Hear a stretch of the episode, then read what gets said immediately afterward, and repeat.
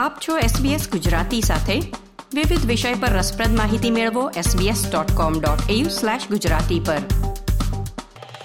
મકાનોની કિંમત અંગેનો તાજેતરનો અહેવાલ દર્શાવે છે કે સમગ્ર દેશમાં મકાનોની કિંમતમાં થોડો ઘટાડો થયો છે. પરંતુ તાજેતરના આંકડાઓ ભાડે રહેનારા અથવા બેઘર વ્યક્તિઓને માત્ર થોડી જ રાહત આપે છે. વધુ વિગતો અહેવાલમાં. ડિજિટલ પ્રોપર્ટી પોર્ટલ ડોમેને હમણાં જ ઓસ્ટ્રેલિયામાં મકાનોની કિંમત પર તેનો નવીનતમ અહેવાલ પ્રકાશિત કર્યો છે. તે અહેવાલ મુજબ, ઘર ખરીદવાની કિંમત છેલ્લા ત્રિમાસિક ગાળામાં ચાર પોઈન્ટ નવ ટકા ઘટી છે, જે લગભગ ત્રેપન હજાર ડોલર જેટલી છે.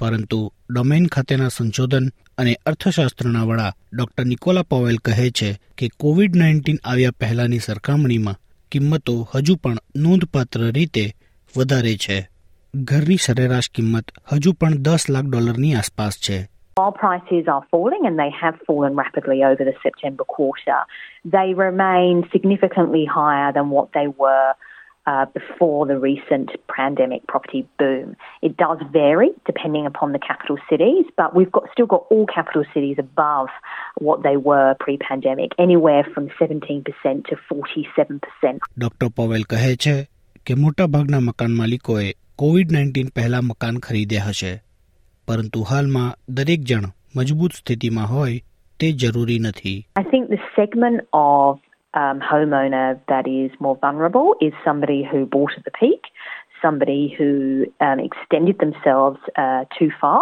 um, and put them into themselves into financial vulnerability. Um, those homeowners that are looking to sell now, that's where it, it places them um, in at that risk category because you know they may be now in negative equity. Doctor Powell કહે છે કે આ મકાન વેચનારાઓ માટે અનિવાર્યપણે ખરાબ બાબત નથી મુખ્યત્વે તેમને માટે જેમણે બીજું કંઈ ખરીદવા માટે મોટી રકમની જરૂર નથી જેઓ ભાડેના મકાનમાં રહે છે તેમના માટે પણ આ અહેવાલ થોડી રાહત આપે છે પ્રોપ ટ્રેકના આર્થિક સંશોધનના ડાયરેક્ટર કેમેરોન કુશા કહે છે કે જ્યારે ઘરની કિંમતો ઘટી રહી છે ત્યારે પણ ભાડા ઓછા થઈ રહ્યા નથી. તેમનું કહેવું છે કે તેનું કારણ એ છે કે બજારમાં ઓછા રોકાણકારો છે અને વધુ મકાન માલિકો એરબીએનબી જેવા ટૂંકા ગાળાના ભાડા તરફ વળ્યા છે. The number of properties listed for rent on realestate.com.au is down 35.5%. So we've seen a significant reduction in supply, and at the same time, we've got more people renting because there's been less investor purchasing, uh, but also we've seen a big fall away over the last year and a half in first home buyer borrowing as well. વ્યવહારિક દ્રષ્ટિએ તેનો અર્થ એ પણ છે કે ઘણા લોકો ક્યાં તો રહેઠાણ માટે પરવડે તેથી વધુ ખર્ચ કરી રહ્યા છે ક્યાં તો મકાન વિહોણા રહે છે વકીલો કહે છે કે ઘરેલુ હિંસાથી ભાગી રહેલી મહિલાઓ માટે આ સૌથી વધુ સંવેદનશીલ વાત છે ટ્રેસી કહે છે કે તે પાંચ વર્ષ પહેલા એક હિંસક જીવનસાથીથી છૂટી પડી હતી અને તેને રહેવા માટે ઠેકાણું મળે તે પહેલા પોતાના બાળકો સાથે એક વર્ષ પોતાની કારમાં સૂઈને ગાળ્યું હતું I was working, but I couldn't afford private rental on my own. I was only working part time. I had five children to raise.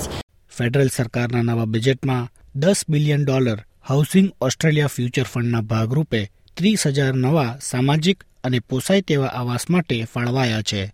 Australian alliance two હોમલેસનેસ કહે છે કે તેઓ આ યોજના પર કામ કરવા માટે આતુર છે. તેના સીઈઓ ડેવિડ પિયર્સન મુજબ, આપણે બેઘરતાને દૂર કરવાનું લક્ષ્ય રાખવું જોઈએ. If you commit to ending, you've got to think about what it takes to do that, and that we've got to think about what it takes to end for the most chronically experiencing homelessness, to think about what it means for Aboriginal people who are disproportionately represented. That should be the standard in Australia, that you get access to housing and it's rare, brief, and non recurring.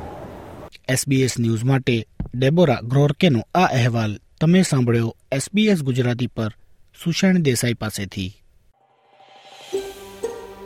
આ પ્રકારની વધુ માહિતી મેળવવા માંગો છો અમને સાંભળી શકશો Apple podcast Google podcast Spotify કે જ્યાં પણ તમે તમારા પોડકાસ્ટ મેળવતા હોવ.